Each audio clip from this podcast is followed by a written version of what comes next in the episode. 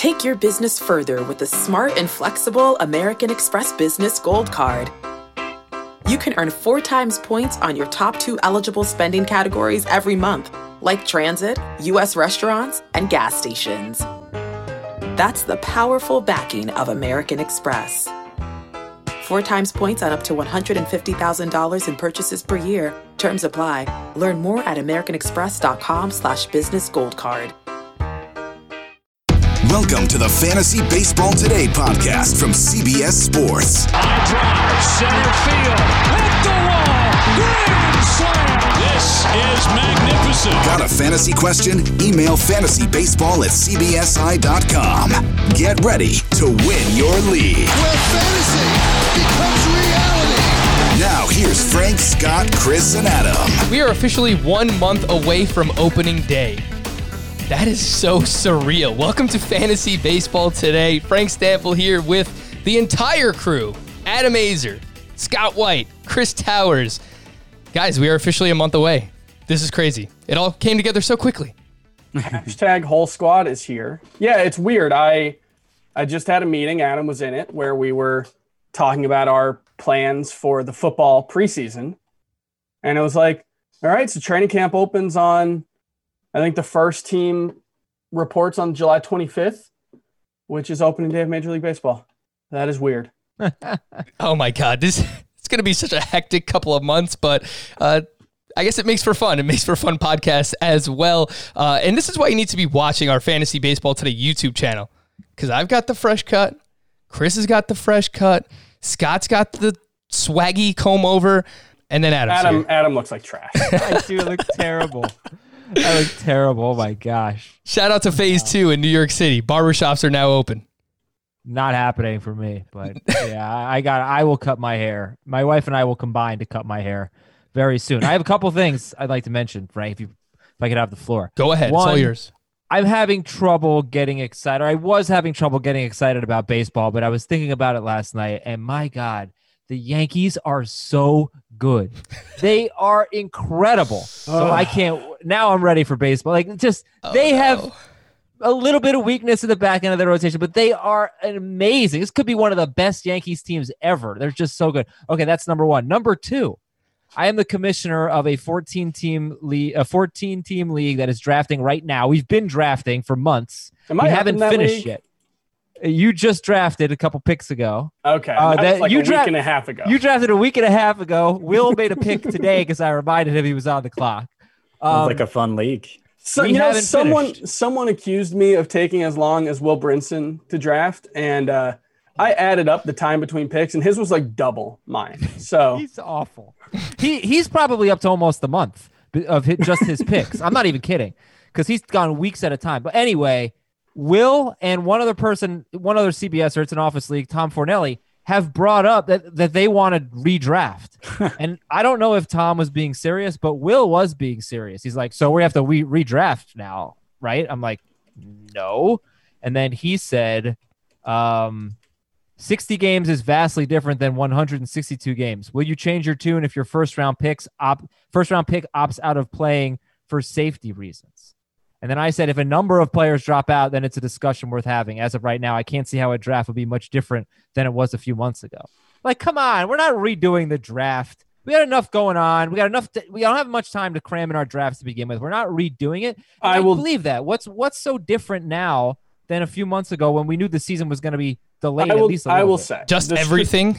the strategic reasons for redoing drafts, I think, are less compelling than the simple fact that the draft is the best part of playing fantasy sports, and you get And that's why you want the draft. results to stand because you put in the legwork and you completely and you put in the heart and the energy and you like if if it can just be erased that easily, then the draft loses a lot of its uh, Well, it's, Yeah. I mean, like, if we set, uh, you know, slippery slope arguments, I don't have time for. All right. If we set the standard that if there is a, the worst pandemic in a century that shuts down society for several months uh, and causes baseball to be, be delayed by four months, then you can redo the draft. That that is the standard we will set. And it seems like a pretty high one that we're not going to have to like worry about again. It does. It's not like a well, if we can just throw out these results for this, it's like no, we can. No, throw I agree with that. just for this. But we knew that we knew the season was going to be late. We didn't know what would end up happening, and we just said, okay, we're going to keep drafting. And there's no difference in that. Now, if if a bunch of players start opting out, then okay, we'll reconsider. But that hasn't happened so for far. me, it's it's slow drafts aren't as fun as live drafts, and so I don't mind it for that league. But if you are playing in your home, I couldn't believe the results of that poll. What, what did they end up being on, on that poll, Frank? It was like 55 45 last time I saw asking if people should redraft. Yeah, so I tweeted this poll last night. Did not think it was going to be as controversial as it wound up being, but 53% vote yes, that if you drafted back in March for a 162 game season, you should be allowed to redraft, and 46.9% voted no. So close to 50 50. It seems like we're 50 50 split on this show. I agree with Chris. I think if you drafted early March or even late February for a 162 game season and you didn't know all of this was going to happen at the time, then you should be allowed to redraft. I mean, you essentially drafted for a completely different league in a completely different galaxy that It, will it not really exist. this wasn't completely different. Yeah, did you- did there you are some there are some small differences. Oh, it's not Adam, like we're it's gonna not like we're into it. playing with replacement players now. It's not like the league is taking place in Arizona in Cactus League venues. Like I can understand more in that scenario. Some some players you have to tweak their ranking a little bit, a spot or two, and maybe like Rich Hill, you move up forty spots. But you know, it's not a completely different league. Yeah, and not to mention with this slow draft, we've known for weeks that Rich Hill should have been moved up. In fact, I think I drafted Rich Hill.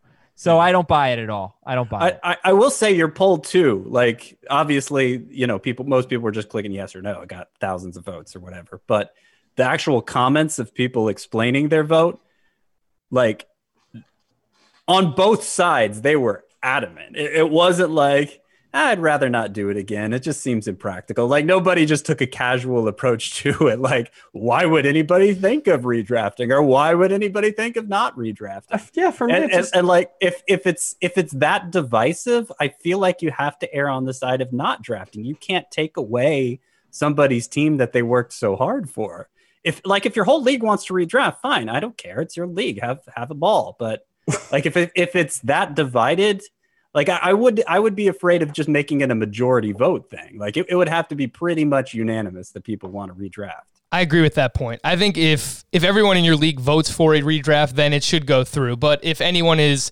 you know, against it, which there are going to be some people because some whoever got Verlander at a discount or Clevinger at a discount because of injury, of course they're not going to want to redraft, especially if there's money on the line. So I do agree it has to be a unanimous vote, but that's just personally how I feel. Today on the show, we're going to do basically a bunch of this. We're going to talk about what you should expect for the season. Sorry, I lied yesterday. Position previews are not starting today. They will start either tomorrow or Friday. Uh, but we will address everything that came out last night from rules, rosters, scheduling, um, how you should play head to head in Roto, because a lot of people still have questions regarding this. Uh, and speaking of questions, we will answer those. Fantasy baseball at cbsi.com. Also, grabbed a few of our Facebook group questions as well. Email of the day, speaking of which, from Trenton. Dear Tim, David, Avery, Mario, and Sean. That's five people. We only have four here on the show. Does anyone know who those guys are? they sound like uh san antonio Oh, yeah, they're spurs, from the 90s Yeah. Well, actually, I shouldn't be saying it like that because the 1999 Spurs, they beat the Knicks, Yeah, of they did. course. You know, Adam and myself. painful memories, but everything with the that- Knicks is a painful memory. is that just the starting lineup from that? team? yeah. Mario probably. Manningham, is that who that is? Mario, no, no, no, that was a Mario giant. Sorry, Mario Elie Mario and, Elie. and Sean Elliott. Mario Manningham. Mario was Manningham is a good receiver. memory for me. Yeah. Yeah. With Mike Trout and his wife expecting a baby, it's a decent possibility he misses a little or a lot of time. There is a possibility he doesn't even play at all. I would not feel comfortable taking him in the first round. Where do you all see him dropping to? I believe Gerrit Cole is also in the same position. I would probably drop both to round three or four, considering the length of the upcoming season. Missing two to three weeks would be disastrous. And I researched this before the show. Gerrit Cole's baby is due in June, but I have not seen anything regarding that the baby has been, been born yet. So that should happen in the next week or so, hopefully. Uh, but Mike Trout is a little bit different because his baby is due in August. Fellas, what happens here? So, uh, the question I have, I guess, is um, it was initially reported that players with high risk family members could opt out and still get service time and pay. Yeah, Correct. that was what Bob Nightingale reported last night. However, it does not seem to be true. Right, Ken Uh, Rosenthal yeah. uh, corrected that. Players who are, are who are considered high risk themselves can opt to sit out without pay, and there's a panel of doctors and and whatever else who can, you know, if if it's if it's at all undecided whether they're high risk or not, there's there's a panel to determine that.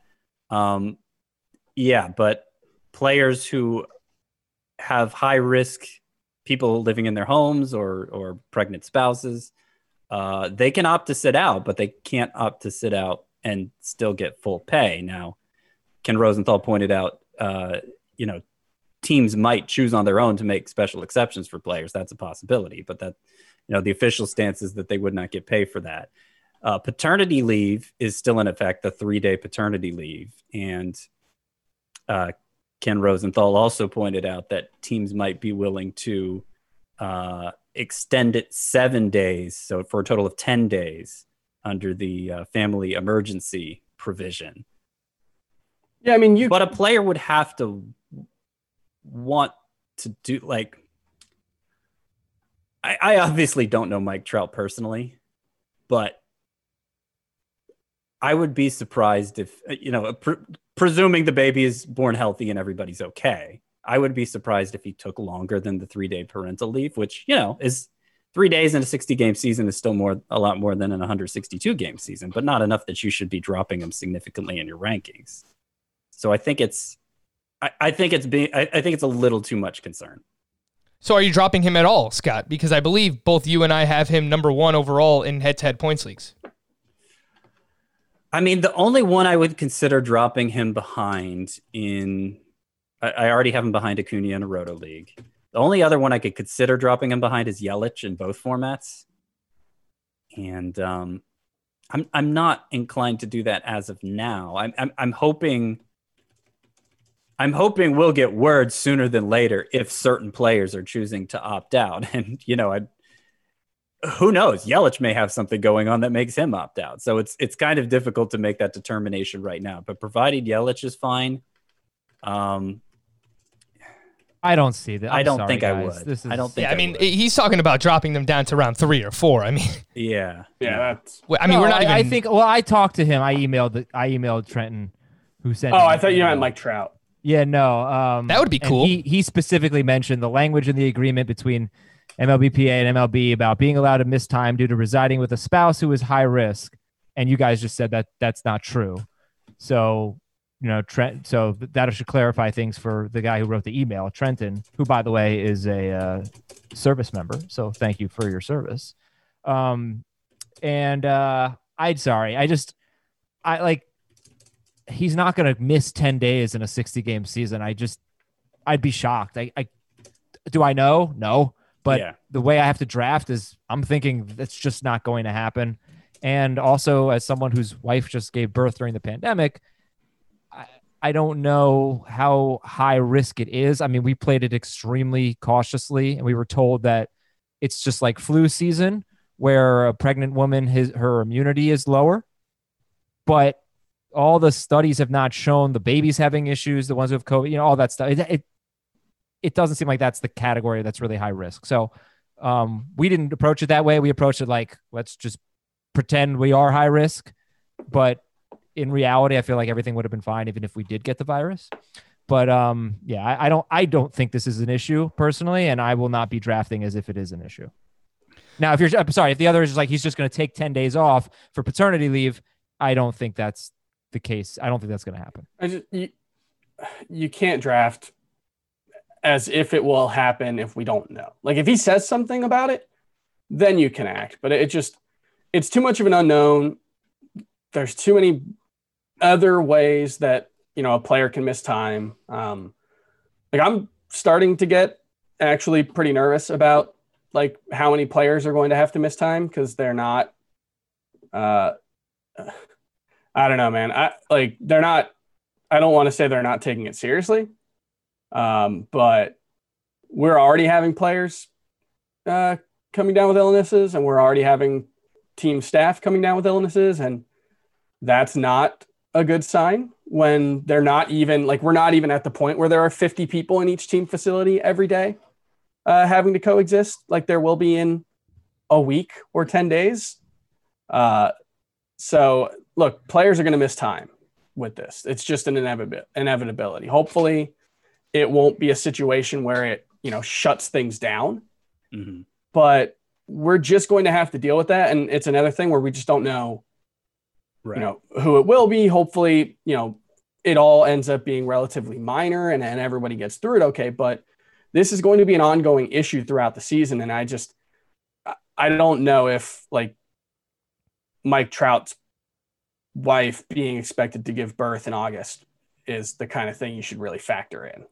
please push your drafts as far back, as close to July 24th as you possibly can. If you draft Wednesday, July 22nd, the weekend before, I mean, even that's probably, I, I mean, seriously, draft as close to opening day as you possibly can. News and notes. We've already talked a lot about COVID. MLB will have a COVID 19 specific inactive list that players will be placed on if and when they test positive or show symptoms. Chris, you've already alluded to this. Players are players and staff members are already testing positive. Yesterday we found out that three Rockies players had tested positive, one of which is Charlie Blackmon. So sorry, Adam. I know you're a big Charlie Blackmon fan. Just kidding. I mean, he should be perfectly fine.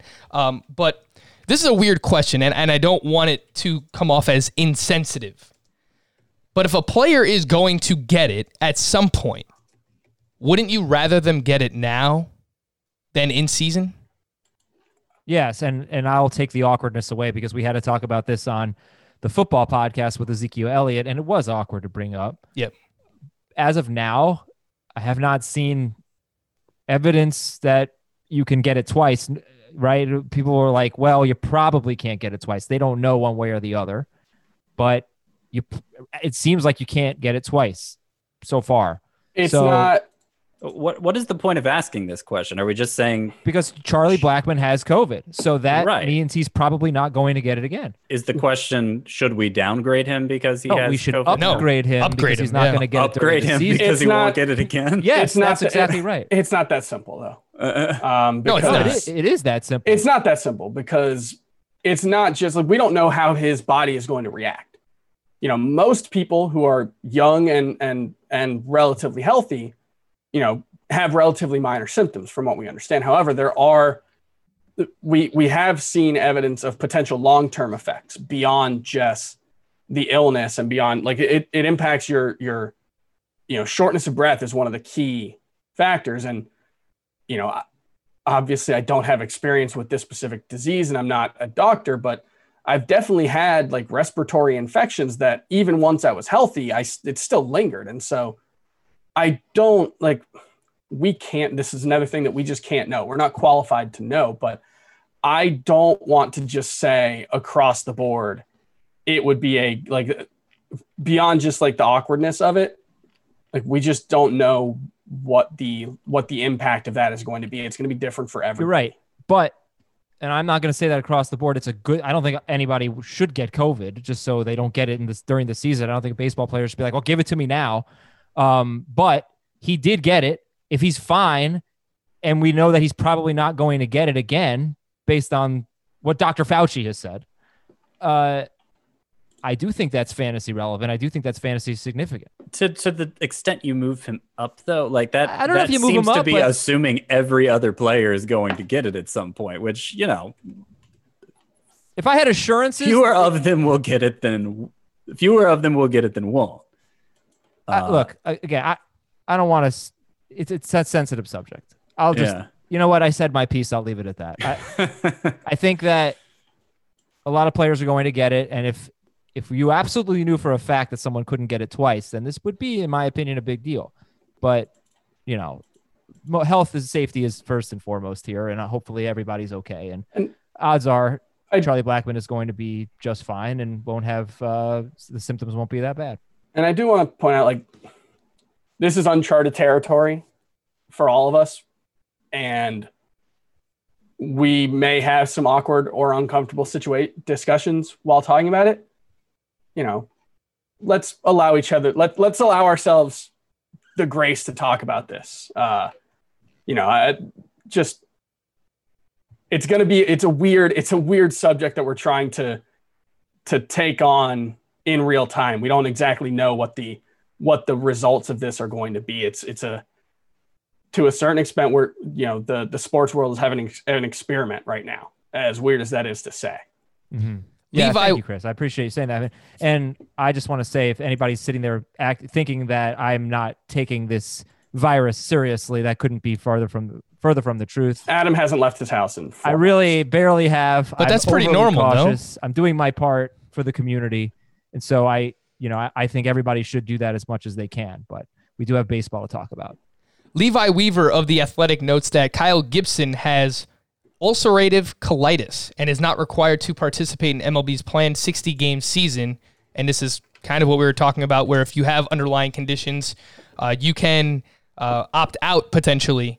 And it just makes me wonder if, you know, the same thing is going to happen for Carlos Carrasco, who is recovered from leukemia, or people who have previously recovered from cancer, you know? Like yeah, John David, Lester David or Dahl's Anthony. one I've seen before because he had Yeah. a splenectomy, and spleen is important for fighting off infections. So, uh, you know, if if if they're getting paid anyway, the easy answer would be just to stay home. So it's you know, it's it's going to kind of. I, I don't think they'll all stay home. I think genuinely most of these guys want to play baseball. Um, so I suspect I suspect more of them will play or not. I don't think they should be judged either way. I definitely don't think they should be judged if they choose to to not play and like nobody should be bullied into playing. Like that's that's obviously not something I want to see or anybody wants to see. Anybody should want to see. Um, but I suspect un- until we hear otherwise, I'm I'm operating under the presumption that these guys will play because I think most of them will. There will there have already been a few base basketball players who have uh, opted out. Avery Bradley for the Lakers. Um, Davis Bertans. yeah, and Trevor another player. Trevor Ariza. um, Trevor. And so, like, we're going to see. It's just it's inevitable. We're going to see. There's 700 players on an MLB roster or something like that. Yeah, 750 on an active roster. We're going to see guys uh, opt out, and it's just right now. Right now, it's we can't really speculate on Yeah. who will Like- or won't because it's it's ultimately it's it's an entirely personal decision for each player to make. And we have a handful of examples we could say, well, this might be a reason this guy would sit out. But like we don't have anybody's entire medical history. Like Right. we don't know who all's diabetic. I'm sure lots of players are. We'll, so it's We'll know before long. Yeah. That's why push your draft back as close to the opening day as you possibly can. Players are free to sign as of Friday at noon Eastern Time.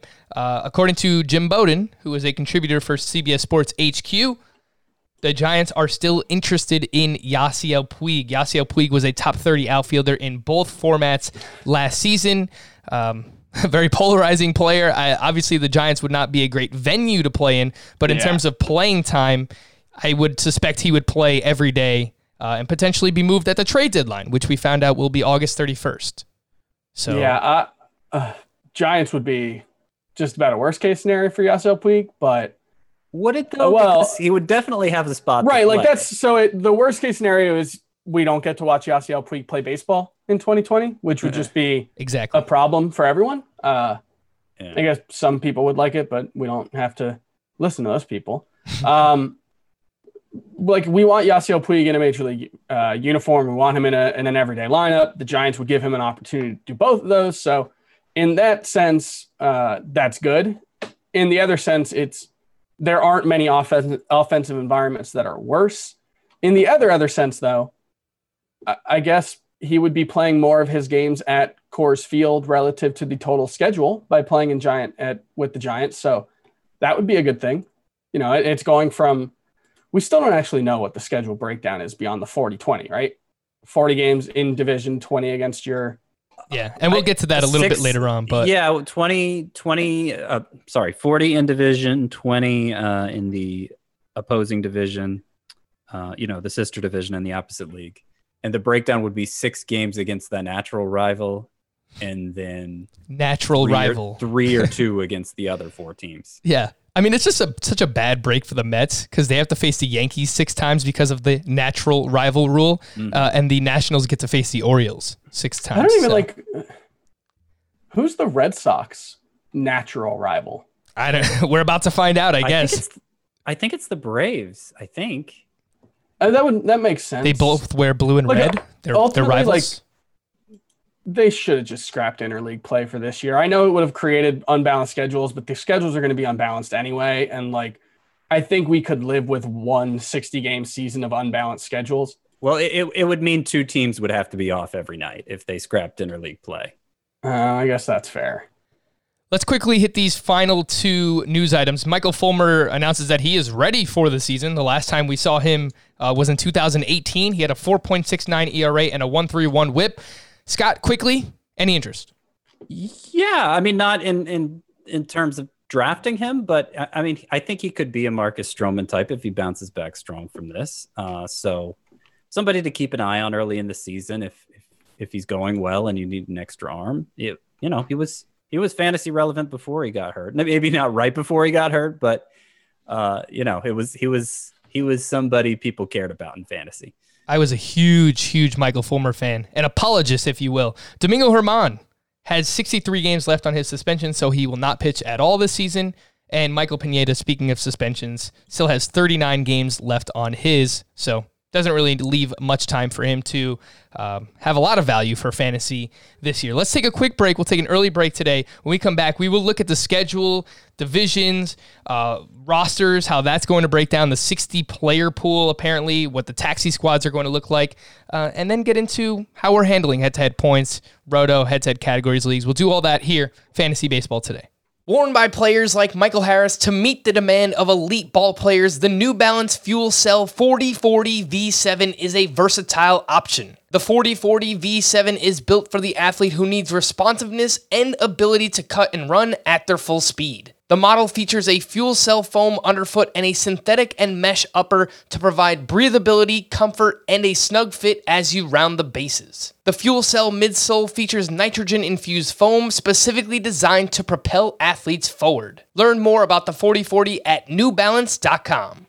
Live Nation presents Concert Week. From now through May 14th, get $25 tickets to over 5,000 summer shows. That's up to 75% off a summer full of your favorite artists like 21 Savage, Alanis Morissette, Cage the Elephant, Janet Jackson, Meghan Trainor, Peso Pluma, Sean Paul, Sum 41, and many more for way less. Grab your tickets now through May 14th to see all of the artists you love all summer long for just $25 each. Visit livenation.com slash concert week to buy now. That's livenation.com slash concert week to buy now.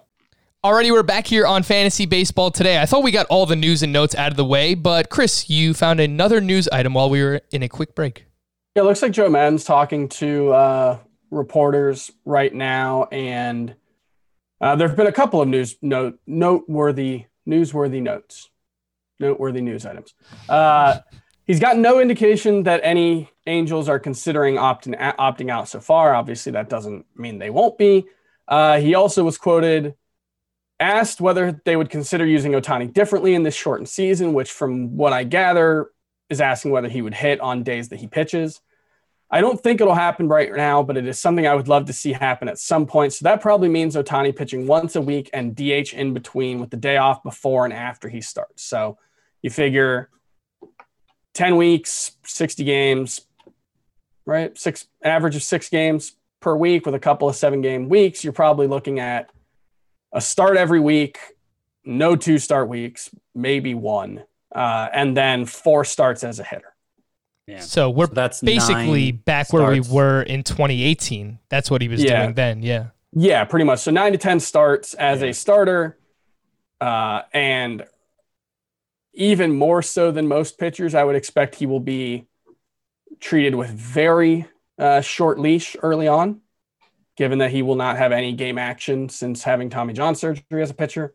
Mhm. Uh, I think if you play in a league where you have to choose between a pitcher or a hitter version of Ohtani, I think the pitcher version, I won't say he's undraftable, but It's not undraftable. I like I would be shocked if you got 50 innings out of him this season. Those last five, four or five starts though should be pretty. yeah, He but should be he should be good for a solid workload by yeah. that point.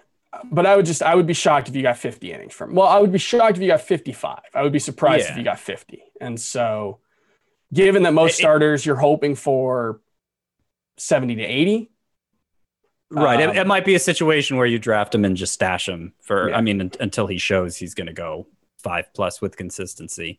but like I would definitely rather have Rich Hill than But is he, Shohei is he Ohtani as a sort of pitcher. is he sort of a glorified middle reliever in a roto league? Maybe, but like he'll he'll get more innings than your relievers, obviously, but there's no guarantee they're going to be good.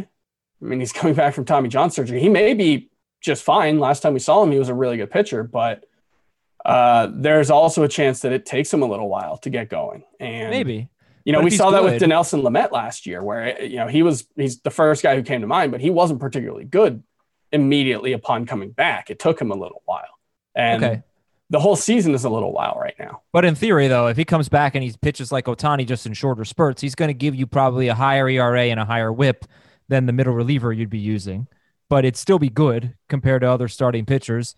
And the strikeouts will be better than the middle reliever, I would think. I think he, I think he's still useful in Roto.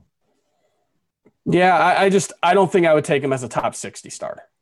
Scheduling and divisions. We've already talked about this a little bit, but basically for this season, you're going to face your in division opponent 10 times. So times four division opponents, that amounts to 40 games. So basically, 66% of the games that a team plays this year are going to come against their division opponents. Uh, normally, it's you face your division opponent 19 times, 19 times four. Forty-seven percent, just a little under half. Yeah. So I mean, playing in your division counts much more, and and is uh, uh much yeah of, of much more importance than it usually is, and that's basically what we've been saying all along. Um, and each club will play a total of 20 games against a corresponding interleague division. The the AL East will versus the NL East, and six of those games will come against the interleague rival Yankees versus Mets, Cubs versus White Sox, uh, and again I mentioned this, but Nationals versus Orioles. You know the natural rivalry that that is. This just like it, it seems like a dumb way to have done the schedule right? Like it should have been 42 games against your division which comes out to 13 per opponent i believe. No. I don't know what it comes out to. You'd have had to play No. one team two teams twice once extra time which whatever who cares? Uh, and then you could have played six against your natural rival and then three each against every other division That uh, would make sense. this is they should have just I, gotten I'm rid of fine with it. they should have gotten rid of interleague play. Like it's just th- that's you're adding extra travel. You're adding three or four extra cities that every team needs to travel to. Like it's just That it- was that was the problem with the Astros moving to the AL, as you made two odd number leagues instead of two even number leagues. So it meant interleague play was here to stay, and that ah. includes during a pandemic. But it's not really extra travel. It's just going Yes, to it different, is. it's just going to different cities. But you you still have to travel to cities. right, but you're still going times. from. But like there are still certain cities that have more or fewer outbreaks at a given time. There are certain cities that are worse, uh, riskier to be in, and so you know right now, like every AL East team, which are mostly in places that are not currently experiencing hotspots, except for Tampa, have to travel to Miami and Georgia or Atlanta, which is currently having. Uh, I think that's like the fourth But highest Chris, growth every rate. but how about the Phillies? The Phillies now have to take fewer trips to Georgia and to South Florida, and instead they get to go to New York No, they don't. Well, not really. Toronto. Actually, it doesn't sound like Toronto's going to be an option, right? I think the Braves' natural rival might be Toronto. I think maybe Philly and Red Sox are linked. It used Philly to and be, Red, the Phillies and the Red Sox are yeah, linked. it used to be the Red Sox and the Braves were linked, but then It made more uh, sense. Then that's when the Expos were still around. I've got no beef with the schedule, Frank. It doesn't really change anything for fantasy, right? Because this is kind of what we suspected it was going Yeah. to be all along anyway. Yeah. The the primary thing is how much you're playing your own division and, and the parks that are there. But even then, it, it's it's all relatively small. You guys mentioned travel, and I saw, you know, on the Athletic per uh, Jayson Stark's article, um, the easiest travel is for the 10 NL East and AL East teams. They will never leave their time zone, and the hardest travel is for the 10 NL West and AL West clubs, who will be forced to cover three different time zones: West, Mountain, and Central throughout the course of the season. Does this change anything at all? No, like it, it margin like these are all marginal things that we can't quantify. Like we know in the NFL that a team traveling east and playing a one o'clock game from the West Coast tends to struggle a little more, but baseball, like you're you're still you have more time to get used to it. Um, I don't think it's it just does highlight just how like the Western divisions in baseball are just kind of a well that's what that's that's West. They're just over there. That's that's the whole West. Everything from Texas on. Well, just that's the West. It's kind of silly. Scott, from your article that is live on CBSSports.com, you pointed out that MLB can relocate teams for health and safety reasons as needed, uh, and this still might happen for the Toronto Blue Jays. So, you know, once we figure that out, whether it's going to be in their uh, spring training complex or, or somewhere completely different, uh, you do have to take that into account because normally Rogers Centre is a a hitter's venue. Mm-hmm. If it is in in uh, is it Dunedin, Florida? Dunedin, Florida. Yeah. I'm not I'm not sure how you pronounce it. Yeah, and one? you and you wrote about this I think it's earlier too, a couple of months ago, about how it, it would help like yeah. Kevin so if it is, it's it's still a hitter's park. It's especially good for uh, for left-handed hitters. That right center field fence is like 350 feet away. So, um, you know, I, I don't want to get too deep into it because we don't exactly know if that's where they're playing or if they're even going to be, or how long they'd be playing there. But yeah, it uh, it, it, it I don't think it would drastically change the Blue Jays' value. I believe it is pronounced Dunedin hmm because the name comes from the Scottish Gaelic name for Eden, Edinburgh, Dune Aden. What? So there you go. Edinburgh. That's how it's you just said? isn't it? I don't know. How would I know? Uh, the strength of schedule, I saw this on Twitter last night based on 2019 records per uh, Jeremy Frank at MLB Random Stats on Twitter. Sorry, Chris, but the uh, Miami Marlins have the toughest schedule this year based on They don't, get, 2019. they don't get to play the Marlins. Yeah, that's that's exactly the point. Uh, the Mariners have a tough schedule. The Angels, the Orioles, of course. I mean, a lot of these teams are, you know, not great teams. Um, so that makes sense. They don't get to face themselves. But I thought it was interesting that, as we've said all along, you know, I am targeting Minnesota Twins starting pitchers. They have the easiest strength of schedule in the entire league based on last year's win win loss record. The Indians are second. The White Sox are third. The Yankees are tied for fourth in baseball with the Cardinals in terms of the easiest schedule of the season. So I, I just I think it's good to see the validation that what we've said all along regarding the AL Central team, specifically pitchers in the AL Central, makes sense based on win percentage from uh, 2019.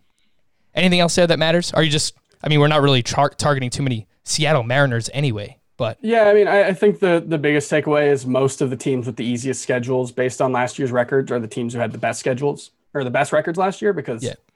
they didn't have to play themselves. yeah, exactly. Usually how it goes.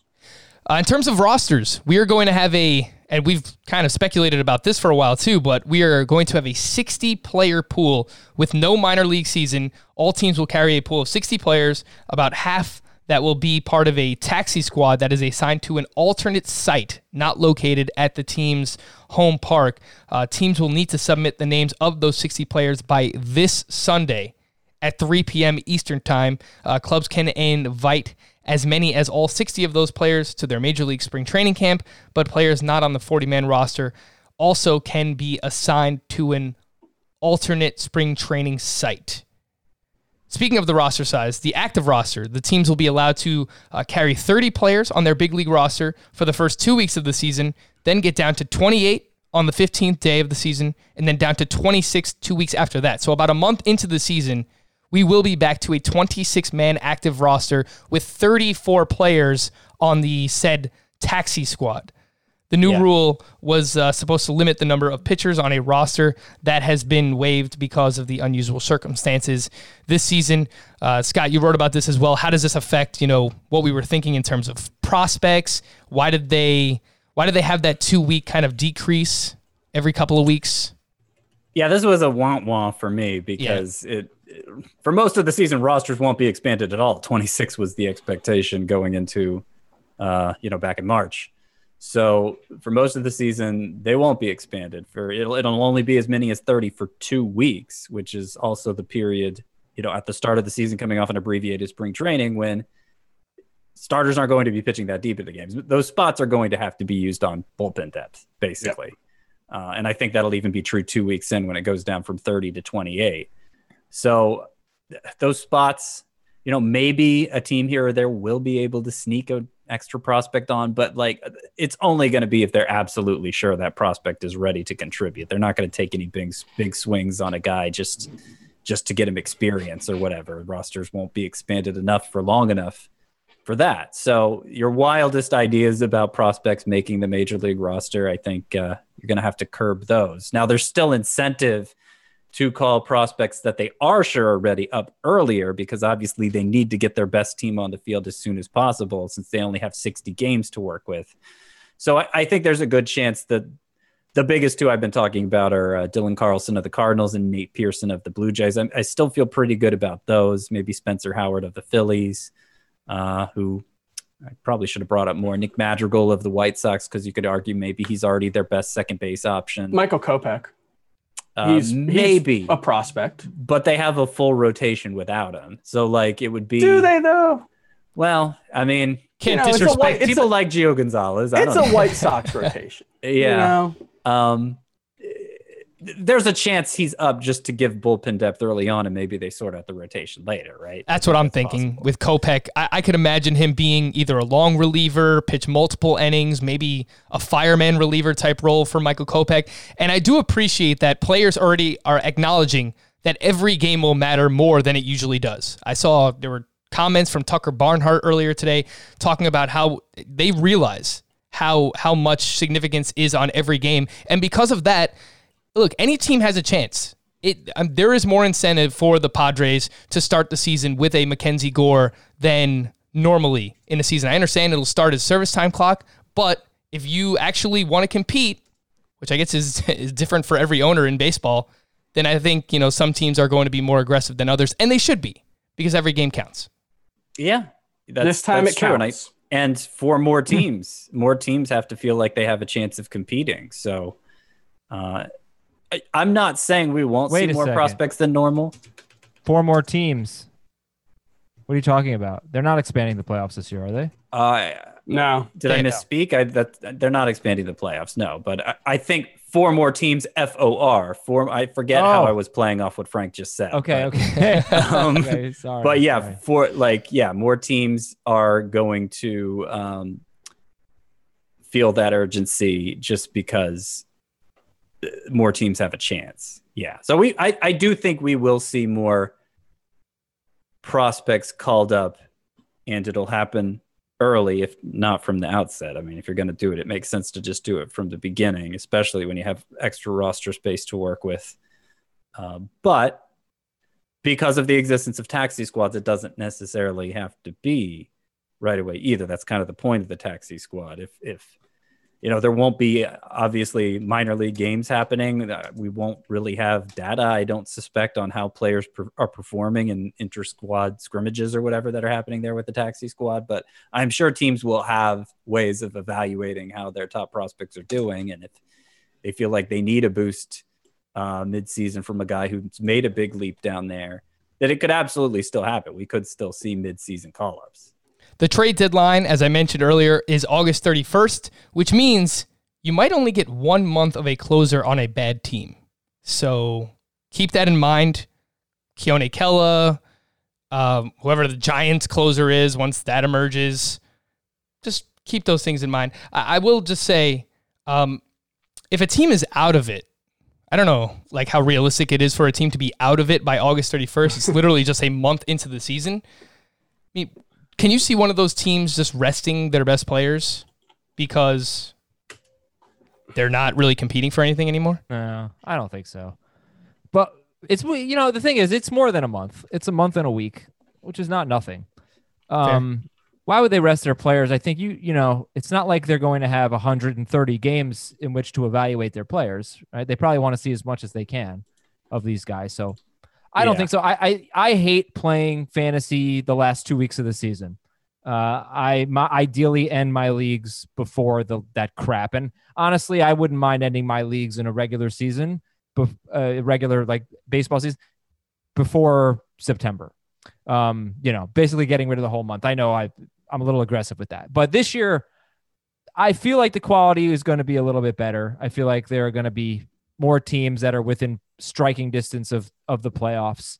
And there's Um, no expanded rosters. And right, and they're not No going expanded 40 man roster. Right. And, and and like the star players, if they're sitting, they're like, what am I even doing here? What am I Yeah. risking this for if I'm not even going to play? Right, and I- it's I- I 60 games. It's like they're right. It's not like they're going to be like, all right, well, I played my full season. I'm, I, I'll just sit, I'll just sit it out. So I'm more uh, enthusiastic about playing it, and obviously you have to play it to the end. There just aren't enough games, but I think be- I'm fine with it this year, whereas I really don't like doing it in normal years. Yeah, you don't have a choice. You got to play all the way to the end of the season this year, Adam.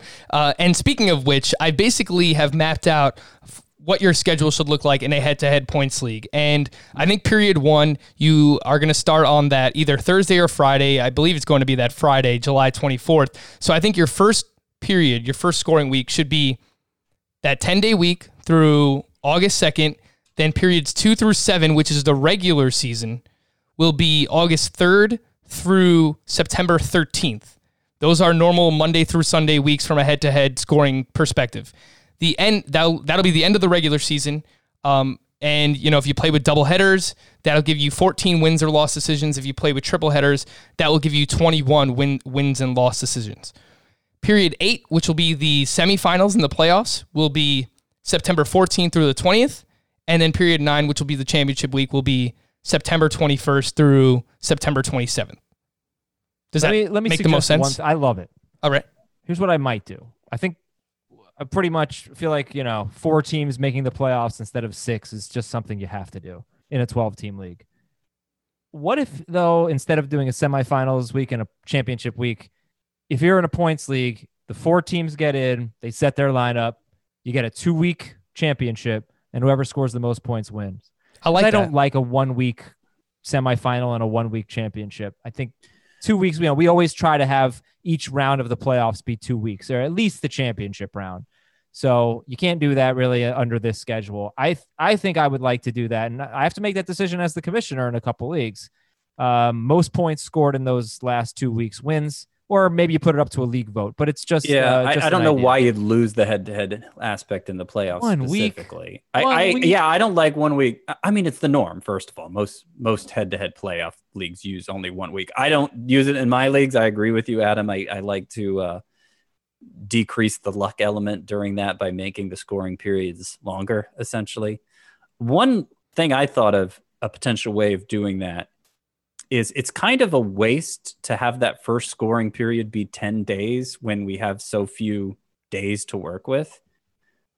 If if your league was willing to um, adjust their habits for one very short season and make their scoring period start on Friday because that's when the season starts instead instead of starting on Monday then you'll have more days to work into a playoff scenario at the end of the season. And what you could do with that is make still just two rounds of playoffs, but have them extended over uh, over three and a half weeks because you got that extra half week, and then just divide those three and a half weeks into two scoring periods that are extra long. They'd come out to like 10, 11 days, something like that.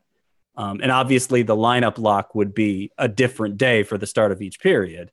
But I mean, people are obviously invested because they're playing, they'll be paying attention to when they're supposed to set their lineup. You can remind them as a commissioner, and you can make. I, I think that's the way to squeeze the most out of this schedule, but of course, it means changing people's habits, and you may get some pushback because You guys are you're overthinking it.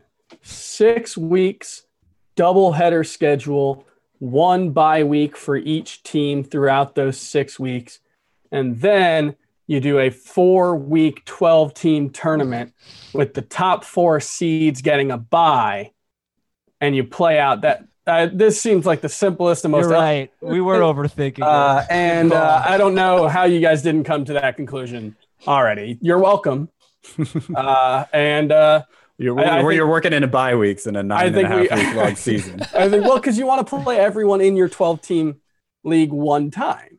Mhm. And so you need 11 matchups through through those six weeks. So everybody gets one where they're not where they're not facing anyone. I think that's perfectly fair, perfectly reasonable, perfectly straightforward. Uh, and um, yeah, let's move on. Wait a second. Thank I don't think Saul. it's one. I don't think it's one bye week. I think it's one week where everyone's doing a sing- where you're doing a single header instead of a double header, right? No, no, it's six weeks. I mean, I guess you could do five weeks and then one week where you just play one, but that should be different for everyone. And then you have 12 teams in the playoffs. Everybody makes it, but it's seeded. So the top four teams through those 11 games get a bye. So it's eight teams, then eight, then 4 I'm then sorry two. Boom. It's I, I don't see what the confusion is. All right, my brain hurts. Uh, let's attack Roto. The biggest question I've seen regarding Roto is the innings pitched minimum. What are we going to do this season? Normally, it's either a 900 innings pitched minimum or a 1,000 inning minimum. And if you prorate that to 60 games, you get either 333 based on 900 or you get 370 based on 1,000. What makes Okay, sense? John, what's the what's the problem here? You're, s- you just solve the problem. What makes sense is to set it at 350, but pitchers are not going to go as deep into games as they normally do. So, should we set it to 300? I play in a 15 team league where it's already been set to 300. So, I might round down to the nearest 50, but I don't think I'd I don't think I'd go that far down. Um, so you think 350 is a fair minimum for the season in Roto? Uh, yeah, I I do. I mean, if it if it means people have to chase innings a little more toward the end of the season, that's I, I don't think that's necessarily a problem. It adds an element of strategy, but I, I wouldn't want to go too far the other way and uh, and have somebody just win on win with a bunch of relievers. By the way, I had this thought yesterday, last night actually, uh, based on somebody responding to your poll, Frank, uh, about whether or not we should redraft, and he was he was talking about how uh, I think he was using Kyle Hendricks as the example, but a pitcher a pitcher has one bad start in a 60 game season where he's only making 12, let's say. And it can it can it could mean he was a waste of a pick in a roto league because he won't have time to correct his ERA and whip from that one bad start. And and that got me thinking, are we sure that roto is really the better format to play in this scenario because in a head-to-head league one bad start okay it messes you up that one week but that doesn't mean it was a waste to pick. It doesn't mean hendricks's numbers or whoever's numbers are, are ruined for the whole season. Like if he if he gives you 11 of 12 more or less kyle hendricks like start even if his era and whip ends up higher than it used to because it was limited to that one start i mean you don't feel that you, the race a poisonous ratio that can happen over a small sample if it's if it's because of just one or two bad starts you know it's not going to have the same impact on the standings in a head-to-head league that it would in a roto league I just don't agree with this though because Kyle Hendricks is a great example. His first two starts, he gave up six earned runs in eight and a third, and then in his fifth start, he gave up seven earned runs in five innings. Through 12 starts, he had a 316 ERA. 12 Okay. starts is plenty of time, I think, to recover from one That- horrible that's fair start. that's fair maybe it's yeah maybe yeah, I think it was an a little overreaction. more than he was given credit for Yeah, but I I, think so. still think there's something there that I agree with you. There is something there. Uh, Yeah. Yeah, I mean, if you make 12 starts at, at six innings per start, you're looking at 72 innings. Uh, a three ERA over 72 innings would be 27 runs allowed, I think. And so if you give up six earned runs, you you basically you're looking at two and a half runs per start. Then, if you give up six runs in one, that does throw you off. And you know, three runs over 72 innings would come out to a third of a run, I think. well, we didn't overcomplicate this, did we? Let's just play baseball. I mean, this is this is my biggest takeaway. Everybody, just draft and and watch baseball and play fantasy. You know, let's not get too Like there, there's going to be, there is going to be less time for things to regress. There's going to be more outlier performances as a result, but like that's going to be true no matter what format you play in. yeah.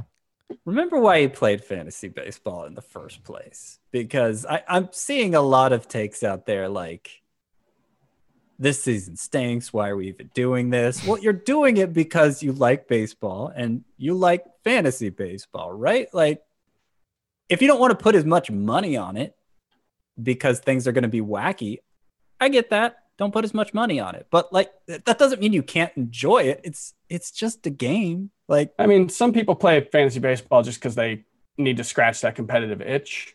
Uh, but look, Yeah, eh, but it, I, I think it'll still allow you to do that.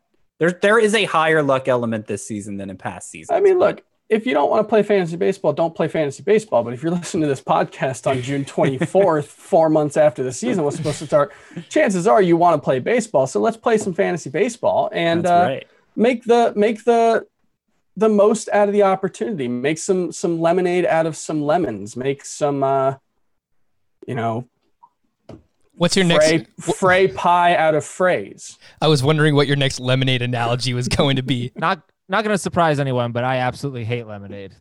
Bottom ah. five drink. Oh, I don't even know what to do. with Adam, that you one. hurt my head.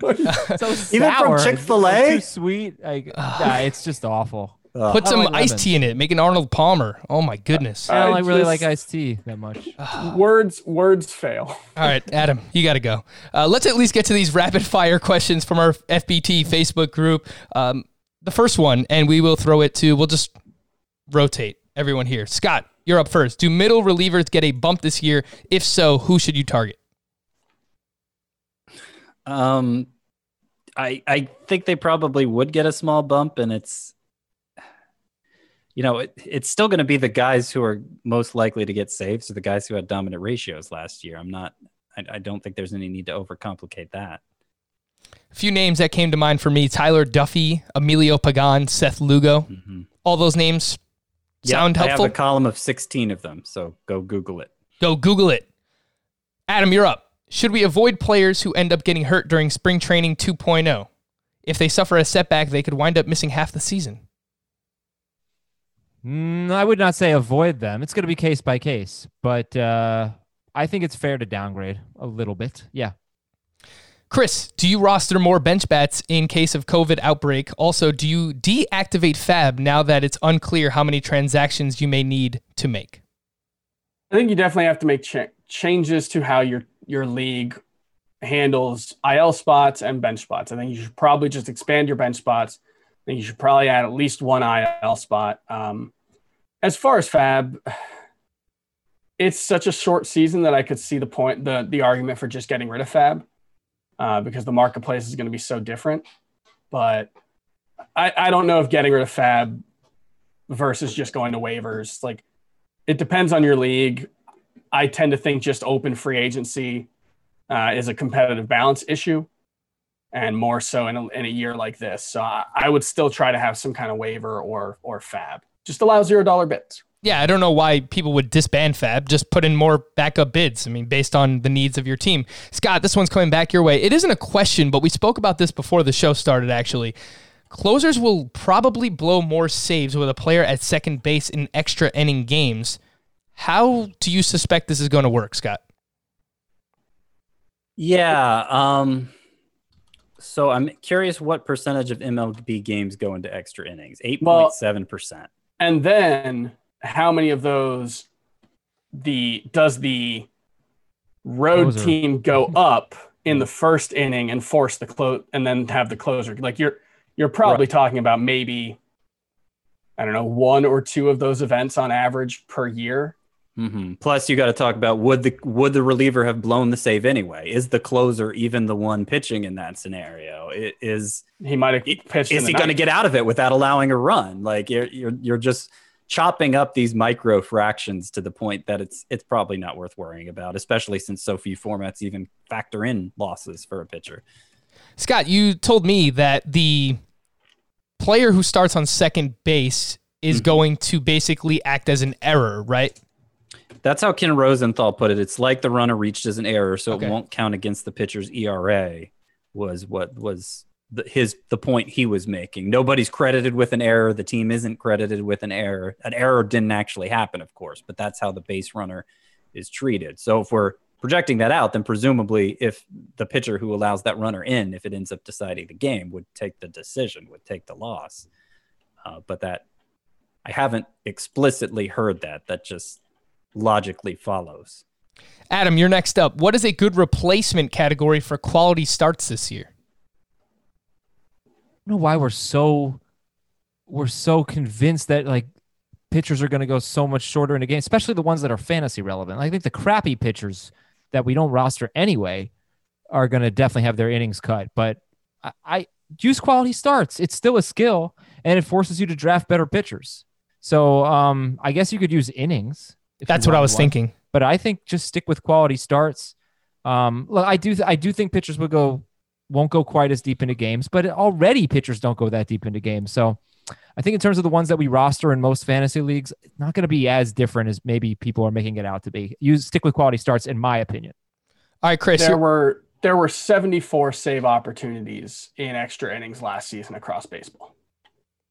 So It's hard to know if that's a lot. But that's over the course It's- of a 162 game yeah, season. two per team. So on average, you'd probably expect maybe one per team over Mm-hmm. the course of a 60 game season, probably a little bit less. So it's not something you should think about. All right, Chris, are you ready? You're going to take us home, country road. I actually hate Oh, that great song. song. Love that song. Hate that song. Um, that's my Adam Aizer take for the day. How come I am not hearing more hype for long relievers? For leagues that place value on wins, which are most points in roto, uh, and most SPs, at least in the first month, will barely go four to five innings. Wouldn't players like Brad Peacock, Freddie Peralta, and Ross Stripling have more value as long relievers? Uh, no, probably not. Uh, Like maybe, but that's so random. Like we do occasionally every year. Like we'll see one or two relievers win like eight to ten games. I I think Will Harris had a, a really high win total recently, but for the most part, these are incredibly rare events, and there's no guarantee that your Brad Peacock is going to come into uh, the game with a lead or you know in a tie situation. And so I, I just think you're you're kind of chasing impossible odds there if you're if you're looking for wins that does not mean however that you know a freddie peralta pitching five innings a week as a middle reliever uh, wouldn't have plenty of value on his own if he's good For Scott, Chris, and Adam, thank you all for listening and watching on the Fantasy Baseball Today YouTube channel. We'll talk to you again tomorrow. Bye bye.